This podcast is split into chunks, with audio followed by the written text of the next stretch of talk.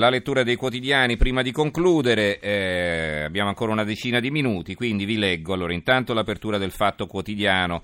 Etruria, ecco il documento che incastra papà, Boschi e compagni, la relazione del liquidatore sulla malagestione, prima il fallimento, poi il PM. Nelle carte si indica lo stato di insolvenza senza bisogno di altri accertamenti. Dovrà certificarlo il Tribunale, dopo toccherà al procuratore di Arezzo Rossi nel mirino del CSM. E poi eh, altri articoli, altri retroscena, i bilanci di MPS, il lungo sonno della vigilanza.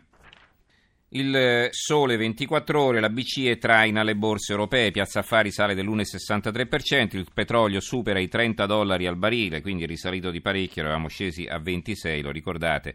Draghi da Davos rassicura ancora sulle banche italiane, non c'è mai stata alcuna richiesta aggiuntiva di capitali. E poi un uh, articolo interessante che però non vi possiamo leggere se non altro perché in prima pagina ci sono solo le prime cinque righe.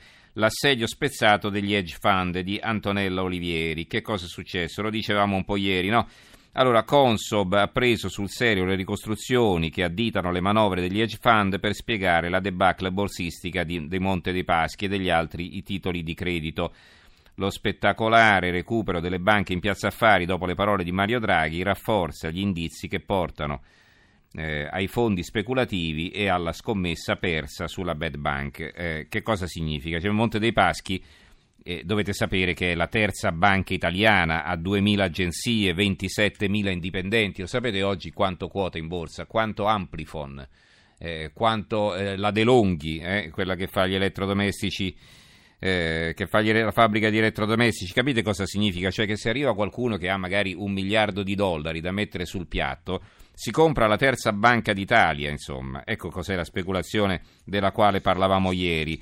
Eh, c'è chi si è accanito sul titolo provocando un'ondata di vendite che hanno creato il panico e che hanno indotto eh, milioni di piccoli investitori eh, a vendere anche loro, eh, vista la discesa delle quotazioni, che ha fatto deprezzare il titolo ancora di più e poi dopo hanno ricomprato a, piene mani a prezzi molto più bassi oppure stanno aspettando il momento per lanciare un'offerta pubblica di acquisto sull'intera banca. I giornali specializzati già an- stanno facendo i nomi dei possibili acquirenti.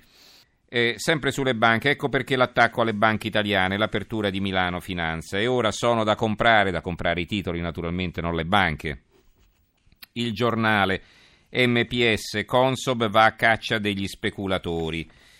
Poi ci sono naturalmente, ecco ancora il manifesto, in Italia le banche sono solo private, in Francia e Germania vedono invece partecipate al controllo pubblico, MPS dovrebbe seguire l'esempio, quindi in parte di statalizzarla per salvarla, questo suggerisce il manifesto. Bad Bank all'italiana, Padova nell'Unione Europea verso l'accordo, questo lo leggiamo sul quotidiano nazionale, il giorno La Nazione il resto del Carlino. E poi diciamo sulle banche non c'è altro, ci sono alcuni titoli su quello che sta succedendo in Spagna, per la verità non molti. Che è successo? Che praticamente il eh, Premier Rajoy non è riuscito a formare la maggioranza e quindi ha gettato la spugna. Adesso ci provano i socialisti che potrebbero allearsi con Podemos. Quindi leggiamo sul mattino Spagna la rinuncia di Rajoy. Sul manifesto possibile svolta a sinistra, Rajoy passa la mano al PSOE. Anche se eh, Podemos ha detto che non intende allearsi col, col Partito Socialista, vediamo eh, se poi la fame di eh, poltrone eh, gli farà cambiare idea in fretta e furia. Vediamo invece cosa dicono eh, su Schengen i, i, vari giornali. Allora, il Sole 24 Ore, migranti, piano tedesco senza un accordo. Poi abbiamo eh, Libero, eh, Miracolo, la sinistra contro l'invasione, ma è quella francese di Maurizio Belpietro, il direttore, che scrive la crisi migratoria sta mettendo l'Unione Europea in grave pericolo, l'ha detto il primo ministro francese in un'intervista alla BBC. Manuel Valls è un socialista, mica un leghista, discende da Mitterrand e Delors e non da Miglio e Bossi. Eppure alla fine il capo del governo transalpino è giunto più o meno alla stessa conclusione cui è arrivato Salvini. Se poi si considera che pochi mesi fa Michel Houellebecq, ossia lo scrittore che ha pronosticato in un libro intitolato Sottomissione la vittoria dell'Islam in Francia, definì il premier scelto da François Hollande un demente, ovvero non propriamente un tipo sveglio, si capisce che qualcosa di grave sta veramente per accadere. Nonostante il giudizio non proprio lusinghiero espresso dall'equivalente maschile francese di Oriana Fallaci, Valls nel colloquio con la TV inglese non è stato tenero. Secondo il capo del governo, se l'Europa non si sveglierà, le nostre società saranno completamente destabilizzate. Tradotto, stiamo per essere invasi e se non ci diamo una mossa la pagheremo cara. Dobbiamo attuare misure urgenti per controllare le frontiere esterne perché se l'Europa non è in grado di proteggere i propri confini è l'idea stessa di Europa che sarà messa in discussione. Queste le parole del premier francese Valls. Il quotidiano nazionale, Schengen non si tocca ma la Merkel trova il cavillo gelo e gelo con Renzi. Il piccolo di Trieste, semaforo rosso di Lubiana, primi alta al confine croato, la rotta balcanica va restringendosi fra controlli più serrati annunciati dai vari paesi e sospensione di Schengen. Ieri la Slovenia ha respinto al confine con la Croazia le prime 15 persone sulla base delle nuove regole in materia di gestione del flusso migratorio. Allora, intanto abbiamo eh, sul quotidiano nazionale un fondo di Bruno Vespa che ha ospitato Renzi, quindi sono le sue impressioni su Renzi a porta a porta. Si discute da tempo se Matteo Renzi si sia indebolito, la Corte Costituzionale, nemica di Berlusconi, non è amica dell'attuale Presidente del Consiglio, gli alti burocrati gliel'hanno giurata da tempo per la riduzione degli stipendi e la campagna contro i mandarini. I diplomatici hanno digerito male la nomina del vice ministro Carlo Calenda come ambasciatore a Bruxelles. I servizi segreti protestano per l'affidamento della sicurezza cibernetica al pur competentissimo Marco Carrai, amico di Renzi da una vita, e così via. Eppure, guardandolo nei 90 minuti della conversazione a porta a porta di giovedì sera, ho avuto l'impressione netta che Renzi controlli perfettamente la situazione. Denis Verdini è passato da una sponda del Nazareno all'altra, è una riserva strategica della maggioranza, ma formalmente non ne fa parte. È stato compensato con il minimo sindacale, tre vicepresidenze di commissioni. Erano scontate le proteste della sinistra PD, ma il segretario le aveva messe nel conto e non se ne cura. L'avvenire ha un titolo sulla Tunisia, Tunisia inquieta, scatta il coprifuoco, arresti per i saccheggi, eh, l'ISIS vuole destabilizzarci.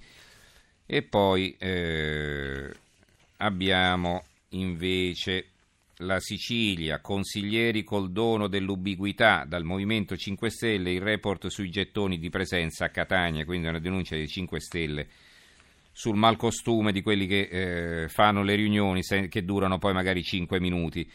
L'unità invece dà addosso ai 5 Stelle e Grillo celebra l'unione in civile con Attila Matteoli. Il Movimento 5 Stelle legge Altero Matteoli presidente della Commissione Lavori Pubblici ed è a processo per corruzione. Matteoli, eh, nell'ambito delle inchieste sul Mose.